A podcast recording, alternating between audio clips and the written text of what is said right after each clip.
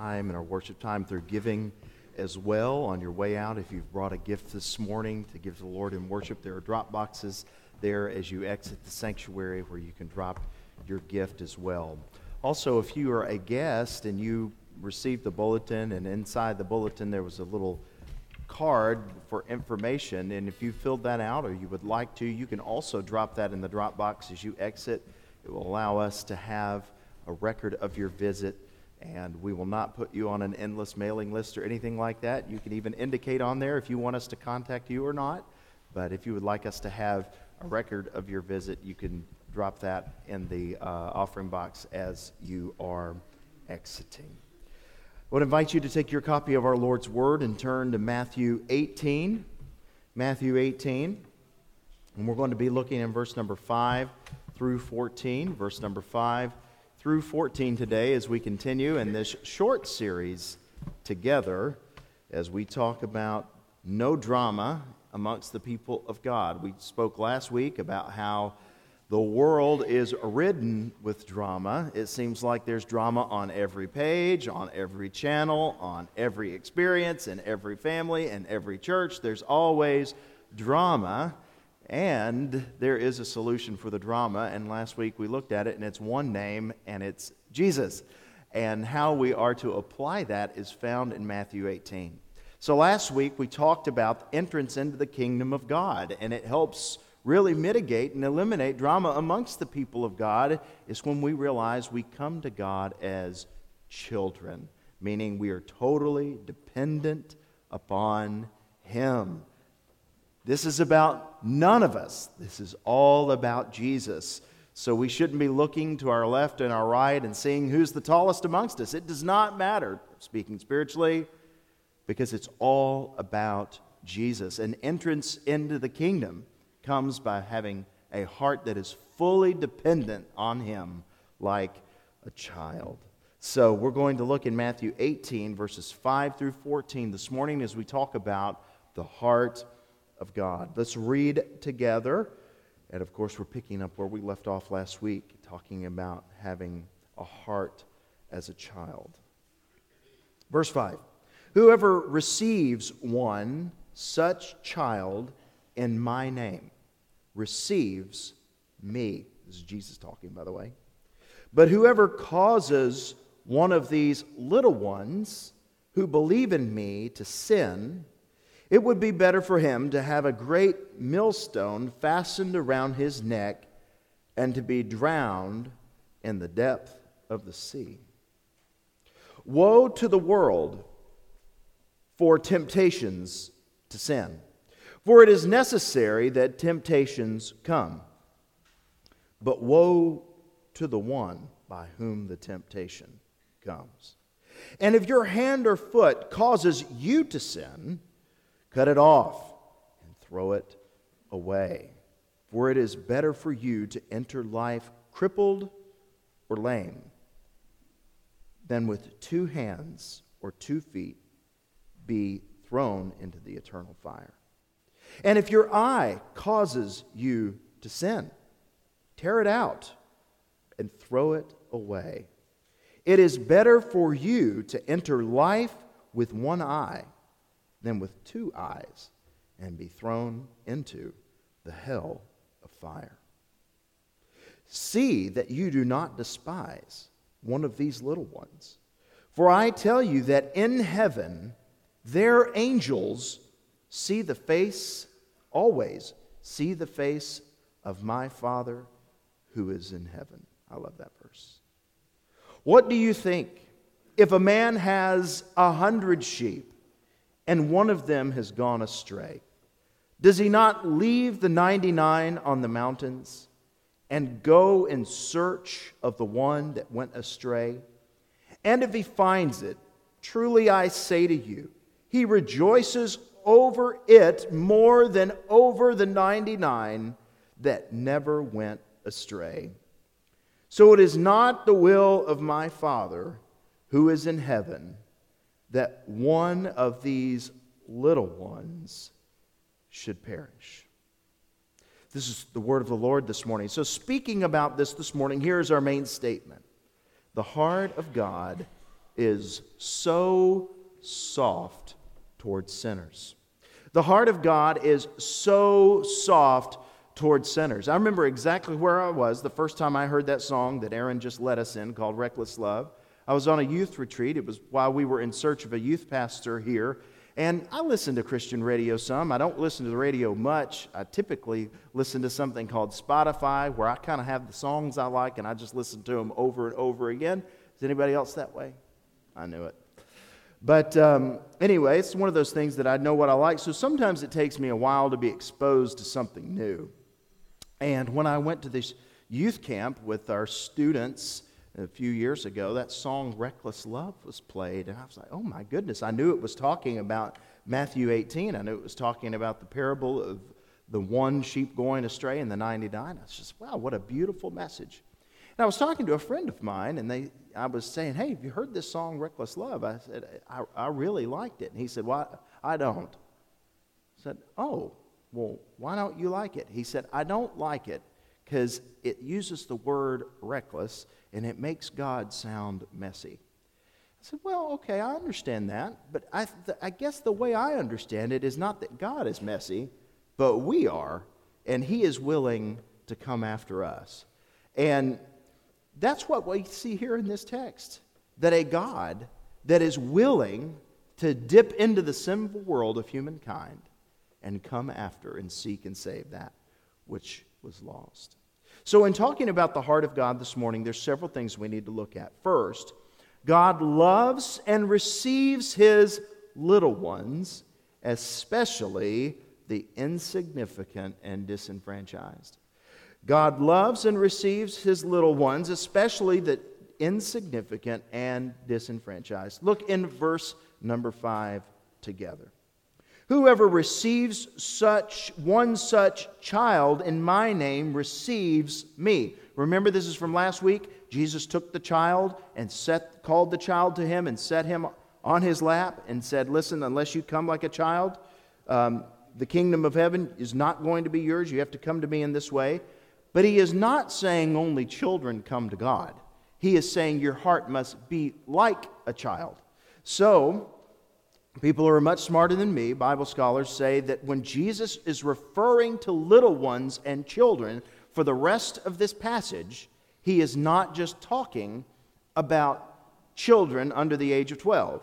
He is talking about those who have come to him. And this is a frequent thing that happens not only in the writings of the Gospels, but even in the letters from the apostles that we will see this whole idea of referring to the followers of Jesus, even the adult followers of Jesus, as children. So when you read children and little ones, think those who are following him. For instance, little one refers to anyone who comes to Jesus. Remember, Jesus illustrated this with a child. Little ones, however, refers to more than just children, it refers to all disciples. So, whoever receives one such child in my name receives me. So, what is this scripture telling us? Is that God loves receiving his little ones. What is he saying here? He's saying, listen, I receive all those that come to me. And if you also receive them, notice what it says you receive me. God loves and receives his little ones, especially the insignificant and the disenfranchised. God loves receiving his little ones. Listen to Isaiah chapter 30, verse 18. Therefore, the Lord longs to be gracious to you, therefore, he rises to show you compassion, for the Lord is a just God. Blessed are all who wait for him. Another verse that I know you're familiar with, 2 Peter chapter 3 and verse 9. The Lord is not slow to fulfill his promise, as some count slowness, but is patient towards you, not wanting or wishing that any should perish, but that all should reach repentance. God loves receiving his little ones, which leads me to the next thing is the evidence that we have been received by God is our reception other people, and most specifically, of other children of God. The great evidence that we truly belong to God is that we receive who He receives. The main point here is God loves and receives His little ones, especially the insignificant and the disenfranchised. Why is this important? Well, Jesus says in John 13 35, uh, we were there for a long time a few weeks ago. Uh, but in John 13 35, this is what the text says By this, all people will know that you are my disciples if you have love for one another. Now, the one another refers to the little ones, those who are putting their hope and faith and trust in Jesus. That's who the one another's are. I'm a one another. You're a one another. And the evidence that we truly belong to Jesus is not just that we love God, but that we love each other. This is what Jesus said. The whole world's going to know that you belong to me because of your love for one another. Certainly, there are other obligations that we have as Christians. But this is what Jesus says this is how the world is going to know. Not what you believe, not what you stand for, those things are important but to whom you belong because of your love for one another. Listen to 1 John chapter 4 and verse 20. Some more of John here in his letter. If anyone says, I love God and hates his brother, he is a liar, for he does not love his brother whom he has seen, cannot love God whom he has not seen. Let me read that again. For he who does not love his brother whom he has seen cannot love God whom he has not seen. Both John and Jesus are saying it. Don't be deceived. If you do not have a compulsion inside of you to love the brothers and sisters, you just don't know God. Because God is love. That's what later in John chapter 4 says God is love, and if you know him, you will love as he loves. This is why Jesus says, going back to verse 5 in Matthew 18, whoever receives one such child in my name receives me. So let's think about how drama starts amongst the people of God. If last week the way we mitigate and eliminate drama amongst the people of God is to first remember that we're all dependent upon God. It's not dependent on any one of us. We're all dependent on Him for our place in the kingdom. So therefore, it doesn't matter how tall or short we are spiritually because we are all dependent upon Him. It's about Him and not us, ultimately.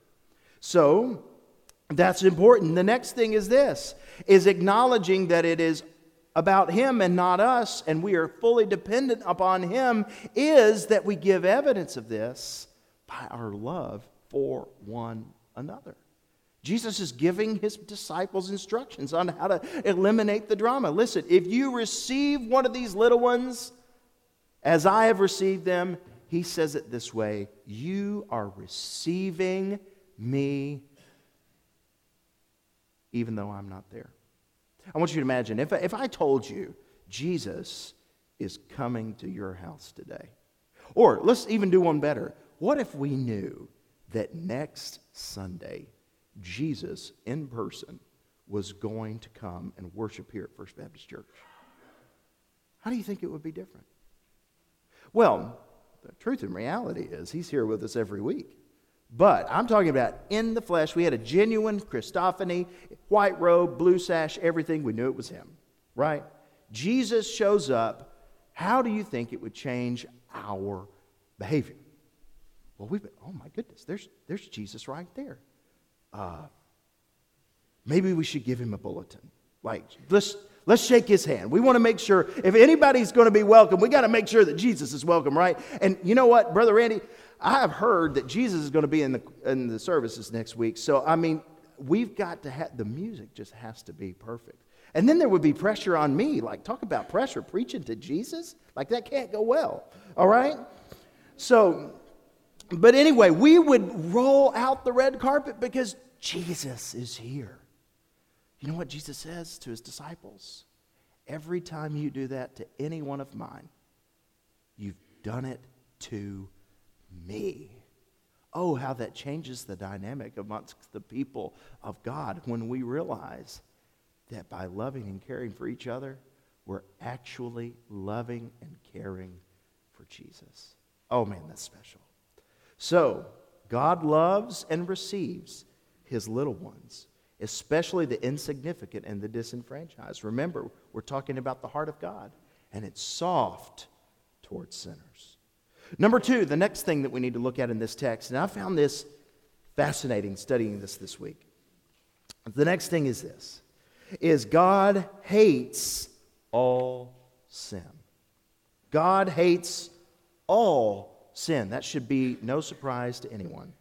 But there is one category more serious than all the others. We've talked about this before, but it's been a while. But God hates all sin, but there's one category more serious than all the others. Now you say, listen, well, all sin is the same. It's really not.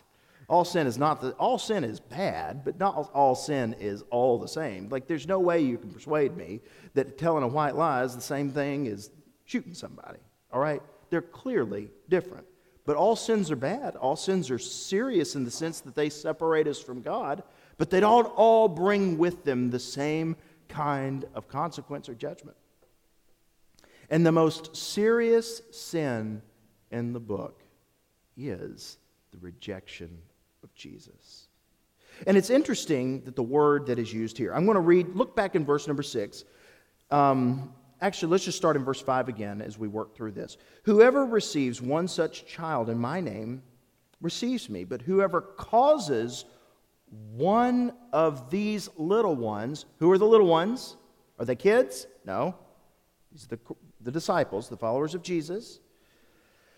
But whoever causes one of these little ones who believe in me to sin, it would be better for him to have a great millstone fastened around his neck and to be drowned in the depth of the sea. Is that anybody's life verse? Mercy. Verse number seven Woe to the world for temptations to sin, for it is necessary that temptations come. Woe to the one by whom temptation comes. And if your hand or foot causes you to sin, cut it off and throw it away. It's better for you to enter life crippled or lame than with two hands or two feet to be thrown into the eternal fire. And if your eye causes you to sin, tear it out and throw it away. It's better for you to enter life with one eye than with two eyes to be thrown in the hell of fire. Now, of course, Jesus is using hyperbole here to make a point. We're not going to have a foot cutting off service next week, all right? He is using hyperbole to make a point, but you use hyperbole to indicate the seriousness of which you are talking the subject of which you are talking about. So God hates all sin, but there's one category more serious than all the others. I want you to look at something.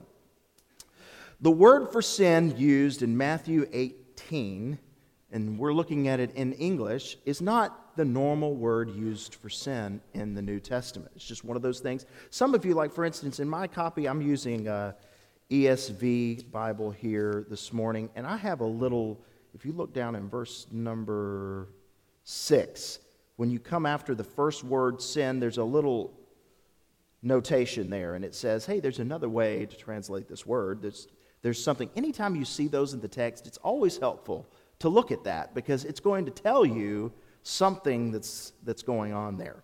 So the word used for sin in each instance here in Matthew 18 is not the normal word used for sin in the New Testament. The normal word is hamartia, the Greek word for sin. It's used 270 times in the New Testament. It is the go to word describing failure, wrong, sinful action, or just wrong. Missing the mark, all that. This word is not used here in Matthew 18. A totally different word is used. So, whatever is being described here as sin at least because it's a different word, we should slow down and say, is Jesus saying something a little different? Because when we're looking at this in English, we see the word sin here and we also see the word sin over here, and we just think, oh, the same thing is meant, but not always. That's why these notations are here. The word used here, and you see it there on the screen, this is the next one, is scandalon. This is the Greek word for block, hinder, offend, cause to stumble. It is used 44 times in the New Testament, frequently in the Gospel of Matthew. And it is the word used in Matthew 18.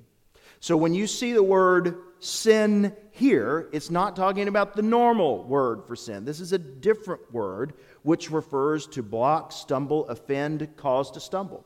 Now, I was, I was reading several commentaries this week. It says it is likely, in fact, most likely, Jesus is referring here to a particular kind of sin that would lead someone to reject Christ.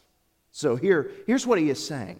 Now, see if this makes sense. Because, you know, when I read this and it's like, woe to you, for woe to the world for temptations to sin, for it's necessary that temptations come. When I read that, but woe to the one by whom temptations come. Or if you back up and you read this one in verse 6, but whoever causes one of these little ones who believe in me to sin, it would be better for him to have a great millstone fastened around his neck and to be drowned in the depths of the sea. Like, if that is referring to any and all sins, yo, I'm not going to make it. You aren't either. Like, you just think just this week how frequently your foolishness has caused your family to sin. Now, they may not have been big sins. Or you say, well, I've had a good week. Well, maybe it's been a good Stretch it out to six months, okay?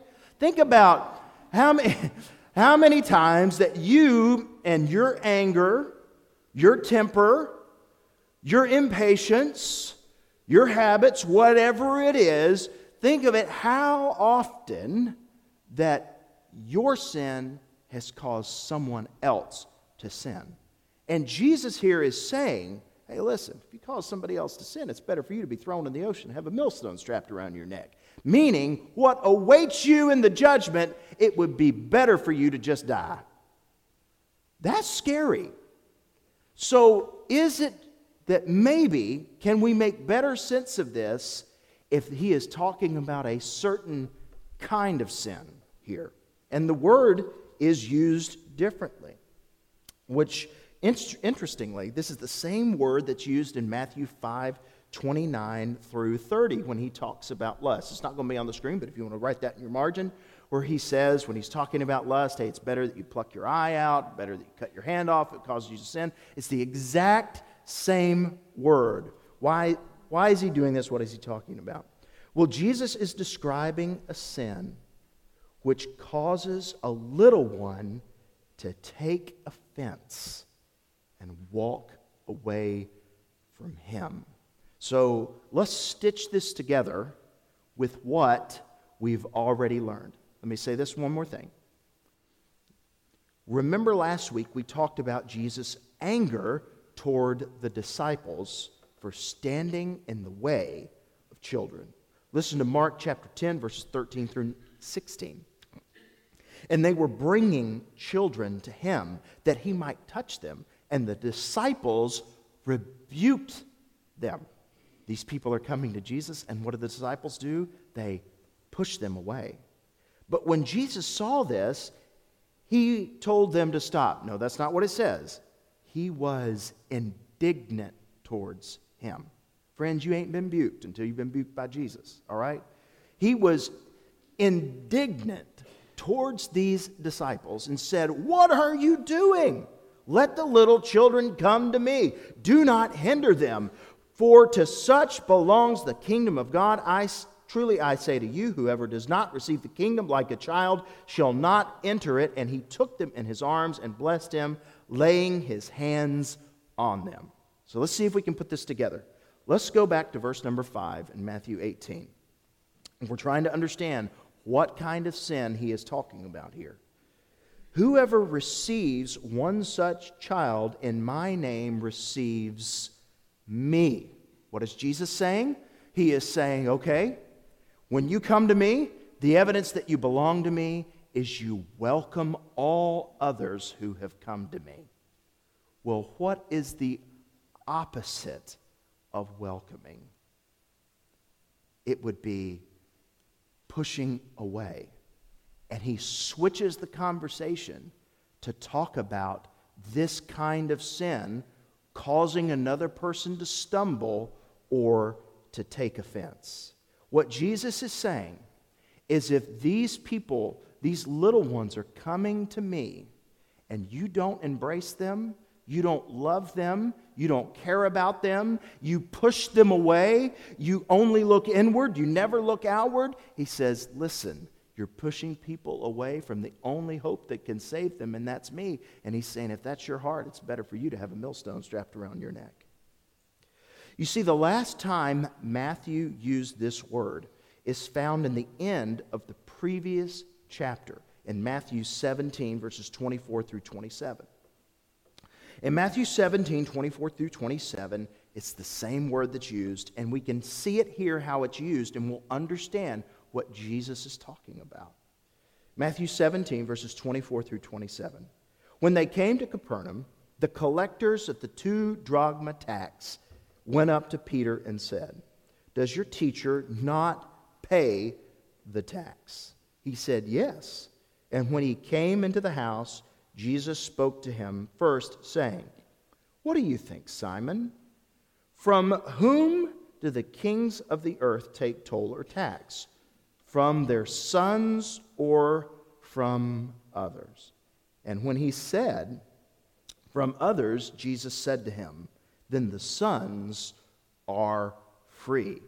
However, not to, here's our word, give offense. It's the same word used for sin in the verse chapter 18. Not to cause them to stumble or take offense so, however, not to give offense to them, go to the sea and cast a hook, and take the first fish that comes up. And when you open its mouth, you will find a shekel. Take that and give it to them for me and for yourself. Fascinating. This is the exact same word that's used for sin in Matthew 18, indicating it means to cause offense. So, what is Jesus saying? The implications of this are amazing, or at least in my mind. Maybe this is not fascinating to you, but it's fascinating to me as I was reading this week in the study. Jesus is saying this this serious sin is the sin that causes someone else to be offended by Jesus because of what we do. For instance, imagine what would have happened had Jesus and his disciples not paid the tax to those two men who came to collect the temple tax.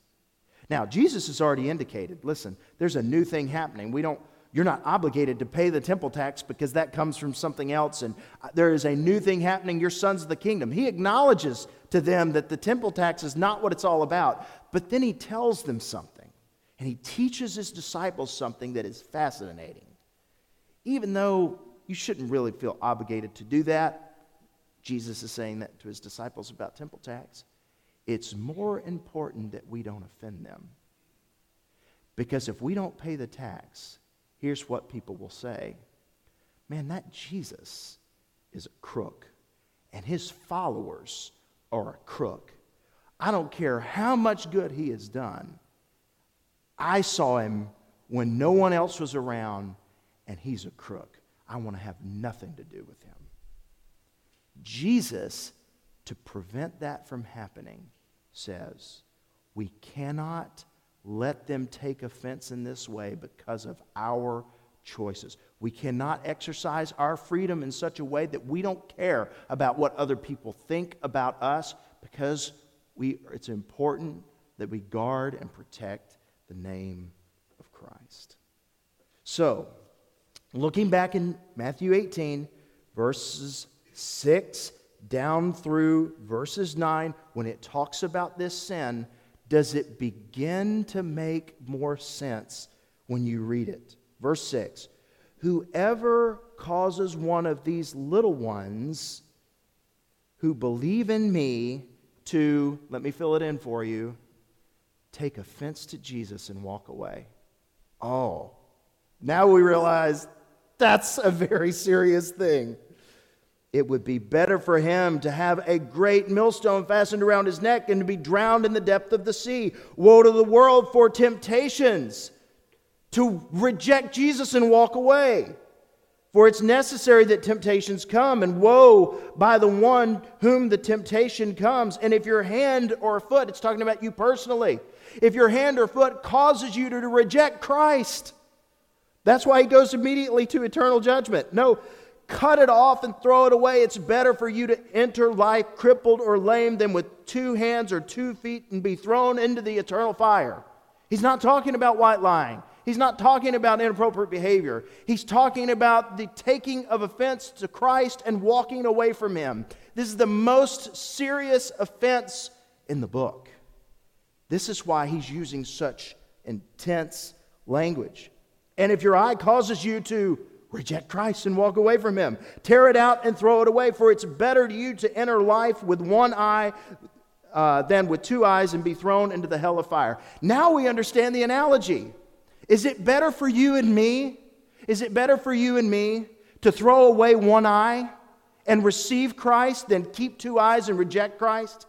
Well, yeah, that makes sense. It's not talking about any sin in the book, it's talking about the most serious sin that you and I can commit. Which leads me to the next thing. And if misunderstood, you're going to accuse me of being antinomian. And if you don't know what that means, it just means a heretic. So, don't misunderstand me because I'm not antinomian, nor am I a heretic, at least to my knowledge. All sins are bad, but they are all small potatoes compared to the most serious sin in the book rejection of Jesus or pushing others into rejection. So hear me carefully. I'm not saying don't worry about it, any other sin. It's just it's just small potatoes, no big deal. You do whatever you want. That's not what I'm saying. All sin is bad, and one sin is enough to separate you from God for forever. So all sin is bad. I'm not saying don't worry about your sin. I'm saying we need to acknowledge that there is a difference between sin and the most serious sin in the book. Mark chapter 3, verses 28 through 30. I love this passage. And if you've ever come to me and told me about something you felt guilty about, you've heard me read this passage to you because I read this passage to myself a good bit. Mark 3 28 through 30. Truly I say to you, all sins will be forgiven the children of man and whatever blasphemies they utter. Now, we're going to read the rest of the passage. But somebody needs to park right there, right now. Because in a room of this size, I know somebody walked in feeling guilty today for what you did or have done, be it 50 years ago, or five years ago, or five months ago, five weeks ago, five hours ago. Somebody is feeling guilty right now. I'm going to read it one more time and let the truth of the Word of God. This is Jesus talking. We walk around so guilty. Truly, I say to you, all, all, all sins will be forgiven the children of man and whatever blasphemies they utter. All of them, period. Every single one. But, ooh, okay, there's a kicker. But whoever blasphemes against the Holy Spirit never has forgiveness, but is guilty of an eternal sin and then he clarifies what it is. Because these in this passage in Mark 3, the Pharisees were accusing Jesus and his saving power as being the work of the devil. For they were saying he has an unclean spirit. Let's make sense of this. Jesus says, listen, all sins, all sins are going to be forgiven and can be forgiven if you come to Christ. Every single one, every single one of the Ten Commandments, every one you've broken, every law of God you've broken, every not just misdeed, but even every improper uh, motive inside your heart, every single one, they're going to be forgiven in Christ. But there is one that will not be forgiven in this life or the next, and that is the rejection of Jesus. If you miss Jesus and you reject him by rejecting the voice of the Holy Spirit, and you do not accept and receive Jesus for who he is, then there is no forgiveness. Because forgiveness only comes through Jesus. So now, can we make sense of what is being said in Matthew 18 when Jesus is talking about lopping off hands and plucking out eyes? He is talking about something that when the people of God are so careless and so inward focused that we don't care about the insignificant. We don't care about those on the fringes. We don't care about who's coming to Jesus. That if we push these people away and they leave Jesus, Jesus says that's a really big deal. This is why he scolds the disciples so harshly for sending the children away. Because to come to Jesus is to be totally dependent on Him, and then to have a life changed and transformed by Jesus is to have the heart that He has, which is a heart of open arms, which is ready to receive all those who will come to Him. Which leads to the final thing God's heart is not one of rejection, but welcome not of counting losses, but organizing rescues. And his heart cares. It's a heart that cares about each one. It's amazing to me that after Jesus talks about all of this hardcore language about what it means to receive others and not push them away, the story he tells is the story about the one sheep that left the 99. Notice what it says. See to it that you do not despise one of these little ones, for I tell you that in heaven their angels always see the face of my Father who is in heaven. What do you think if a man has a hundred sheep and one of them has gone astray? Does he not leave the 99 on the mountains and go in search of the one that went astray? And when he finds it, truly I say to you, he rejoices over it more than the 99 that never went astray. So it is not the will of my Father who is in heaven that one of these little ones. We're back there. We've made full circle. One of these little ones. He doesn't want a single person who comes to him to ever be driven away.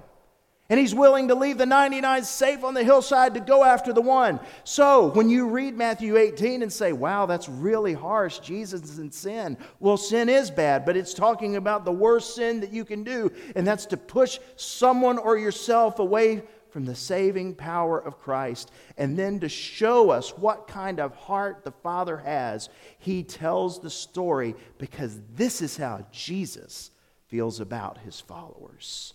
He's willing to leave 99 safe on the hillside to go after one. Now, some of you don't feel that way about God. I know I don't sometimes. Maybe it's the way I came up in the world, something like that, and I'm grateful for my heritage and stuff like that. But you know, sometimes I mean, we're all broken in some way or another, and we don't feel that way about God. We don't necessarily sense that God truly is seeking after us, that God is on the rescue mission, and if we wonder, He's wanting to bring us back to the fold. Frankly, as Southerners, sometimes we don't imagine God coming after us to rescue us. We can hear mom and daddy or grandmom and daddy chasing us with a hickory stick through the yard. Like they're coming to get us for what we've done. And we don't know God that way because that's just not the way we've been brought up in the world. But God is not Southern culture, God is heaven's culture. And God, His heart, is to come after you. And if you know it, You'll know it. There was a lady. She walked to work each week. It was a, one of those, it was a big city, and she didn't have to commute, didn't take a car. And every time she would walk to work, she had to go past this pet store. And uh, as she was walking there outside the pet store, because the you know how storefront owners in downtown situations they put the merchandise outside to you know try to sell a little more. Well, she was walking by, and there was this birdcage. There was a parrot in there. She walked right past it, and all of a sudden she heard a voice behind her and said, Hey, lady, you ugly. She turned around. That bird say that to me? looked at the bird. The bird went. She walked on. Next day, walking to work, she comes by, she sees the bird. The bird's watching her, and as soon as she takes her eyes off the bird, she goes past. and The bird's standing there and says, Hey, lady, you're ugly. She turned around, the bird went. Third day, comes along, same deal, walks past, Hey, lady, you're ugly. She said, Listen, I'm not going to have this anymore. She goes into the pet store and says, Listen, you don't understand how much money I have spent on therapy and going to the psychologist to have a good self image about myself. And this bird of yours is messing up my whole world. He tells me every morning when I walk by that I'm ugly, and I'm telling you I can't handle it. Unless you fix your bird, I'm going to sue you, and I will own this pet store. So the pet store brought the owner brought the bird in and said, Hey, listen, you can't be offending customers like that. That's not how we have business. We don't do that. And you keep this up, we're going to have parrot stew. Do you understand? The bird said, Yeah, I, I got it. Okay. So, next day, she's walking past the pet store, sees the bird. The bird's looking at her. She's looking at the bird. She walks past, and then the bird says, Hey, lady! And she turns around and looks at him, and the bird said, You know.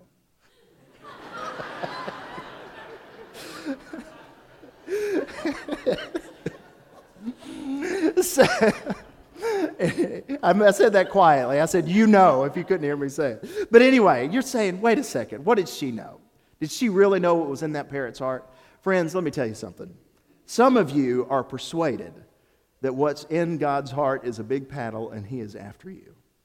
And I'm telling you, read the New Testament. God is after you on a rescue mission.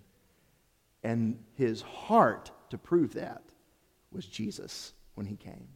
I'm telling you, He loves you.